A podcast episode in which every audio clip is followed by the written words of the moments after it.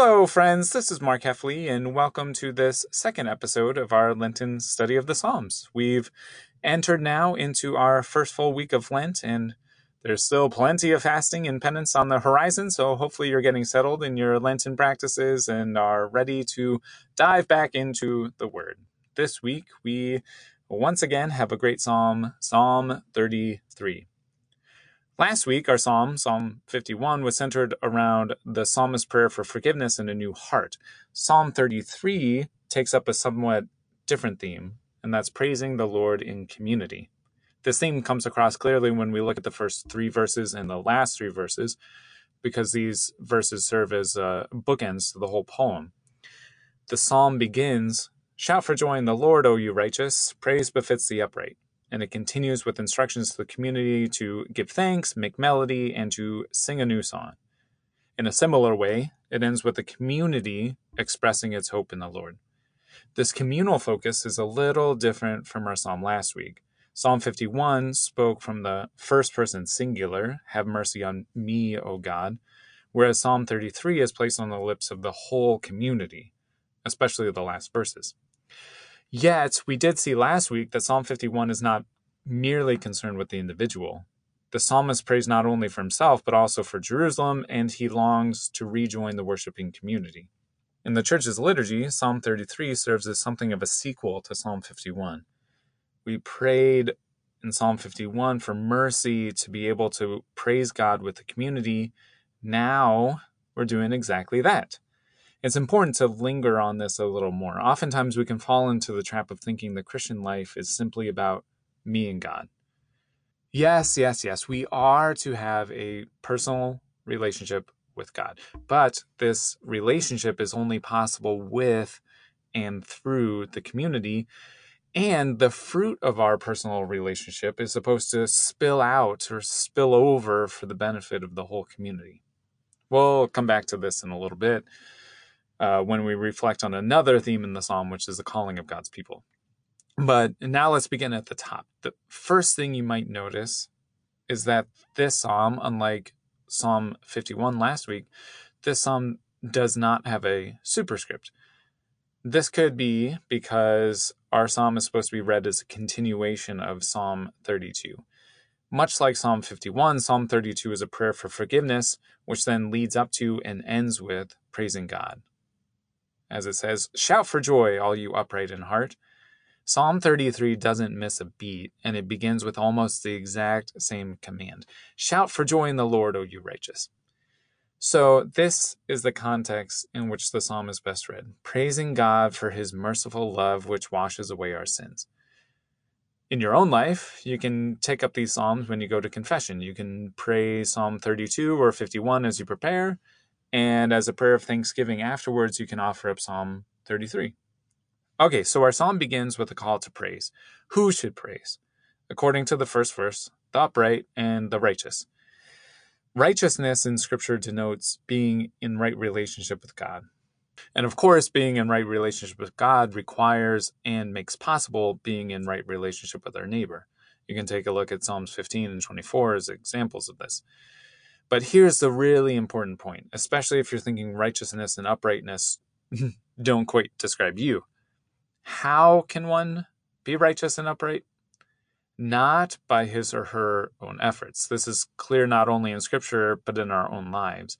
We try and do good and avoid evil, but more often than we like, we end up doing the evil and avoiding the good. So how can one be righteous and upright? By depending wholeheartedly on God's merciful love, his hesed. It is only by God's grace that we can be washed of our sins and strengthened to live rightly.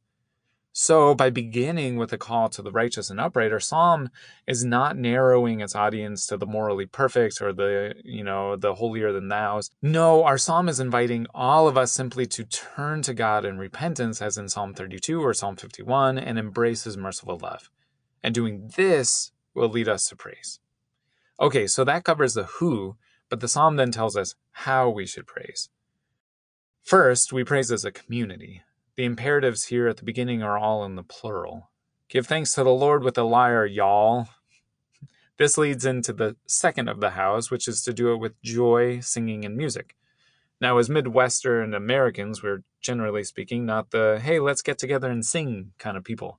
We might sing happy birthday or do karaoke, but we don't usually sing at family get-togethers or other gatherings, as is more customary in other cultures. Speaking personally, I would prefer the church to do away with all singing, but my thinking here is clearly not in sync with the directive here and throughout Scripture. Singing is a beautiful and essential form of worship. What are we to sing? A new song. Now here the psalmist is not just bemoaning the dated songs of his day, nor can we use it as support for us ditching all the worship songs from the seventies. When he says a new song, he's referring to a song of thanksgiving for the forgiveness granted in Psalm thirty-two and Psalm fifty-one. All right, so that's the first stanza, a call for the upright to praise God's merciful love together as a community. We got the who and the how of praise, and through the rest of the poem, we get the why. We're given three whys in the next three stanzas. The trustworthiness of God's creation, the trustworthiness of God's plans, and the trustworthiness of God's providence. These three, of course, are closely related and they overlap some with each other. So turning now to the second stanza, verses four through seven, here the psalmist praises God for his work of creation. The word of the Lord, by which the heavens were made, is upright, and all his works are trustworthy. Incidentally, this is the only psalm which speaks of God creating by his word, and it reminds us of John one, which says, "In the beginning was the Word, all things were made through him, and without him was not anything made that was made."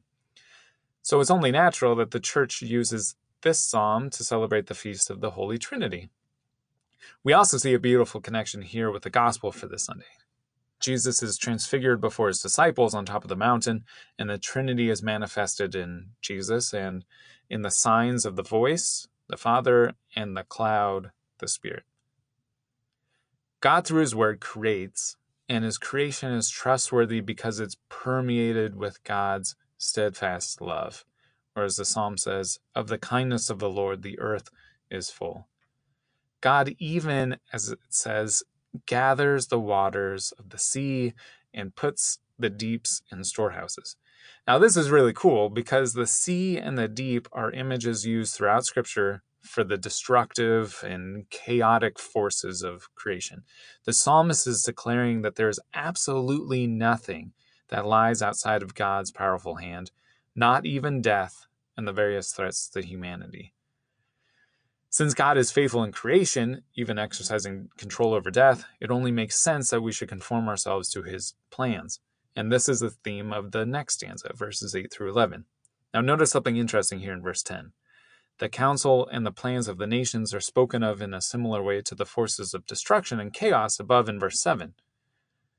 Now it's unfortunately all too true that people and political bodies often resort to dishonesty, violence, and other dehumanizing behaviors in trying to get what they want. But this is the good news that we see here in the psalm. Just as God gathers the waters and puts the deeps in storehouses, so too does he bring the counsel of the nations to nothing and frustrate the plans of the peoples. Even the worst of what man is capable of is not the final word, nor is it ever given the upper hand. Instead, it is God's plans which stand forever, and his plans are plans of steadfast love. Building off of this theme, the next stanza, verses twelve through fifteen, unpacks the third why for praising God, the trustworthiness of God's providence. It begins by pointing out how awesome it is for Israel to have been chosen by God to be the people of his heritage. The emphasis here is on the fact that God chose them. And what did he choose them for? To be his heritage, or another way to say it is to have a part in the Lord, to belong to him, and to receive good things from him. The same theme of God choosing a people is on full display in our first reading from Genesis twelve. Here God calls Abram, who later gets his name changed to Abraham, calls him from his hometown, and he promises him, "I will make of you a great nation, I will bless you, I will make your name great, so that you will be a blessing." Now this is super important. Here God calls his people Israel, who are the future descendants of Abram, and he sets them apart. This is what our psalm is talking about. But why does God do this? So that God can bless all the nations through Abram's family. Remember when this takes place. So far in Genesis, we've heard about Adam and Eve falling and being expelled from the garden, people killing each other and becoming so bad that God floods the place, Noah being chosen, but even he falls. Now, through it all, it looks like humanity is simply doomed. What is God going to do? And God's answer to all of this, to all that's wrong with man's heart, is to call a people to himself. God will then dwell with this people and bring his blessings to all the nations through this people. Ultimately, this will take place through Abram's descendant, Jesus.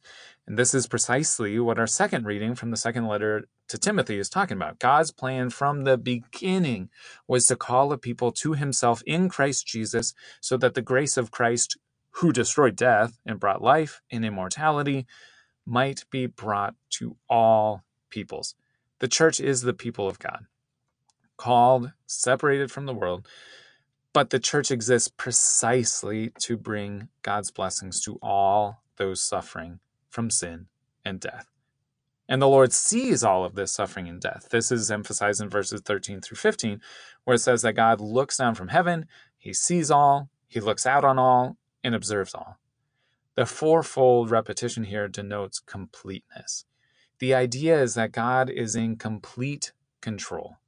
And in praying the psalm, we're making a rather profound profession of faith.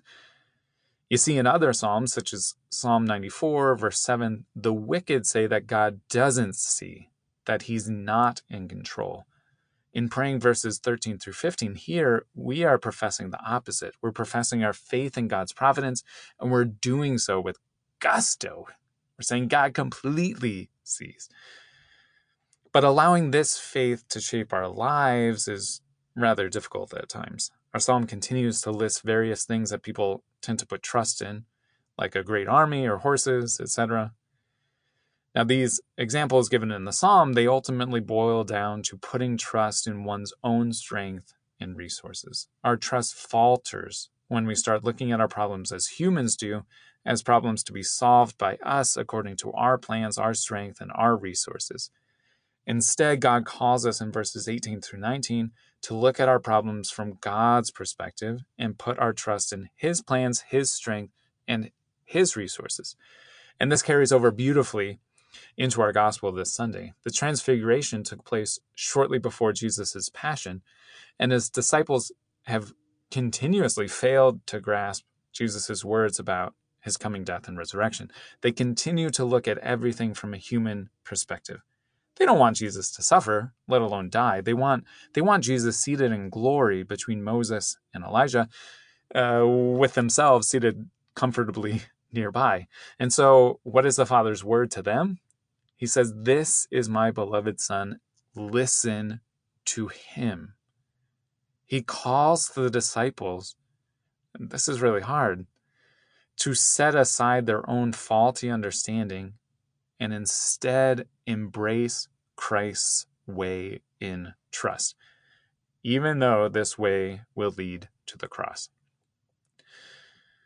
But counterintuitively, it's through this way that we preserve our lives. Or, as our psalm says, the eye of the Lord is on those who fear him, on those who hope in his steadfast love, that he may deliver their soul from death. Our psalm then closes, as it began, with a community together praising God, offering a prayer of hope in God's faithfulness. Our psalmist understands that hoping in God's steadfast love is quite difficult at times. We have to reaffirm and consciously cultivate that hope. And we do this together as we pray the response, "Lord, let your mercy be on us as we place our trust in you."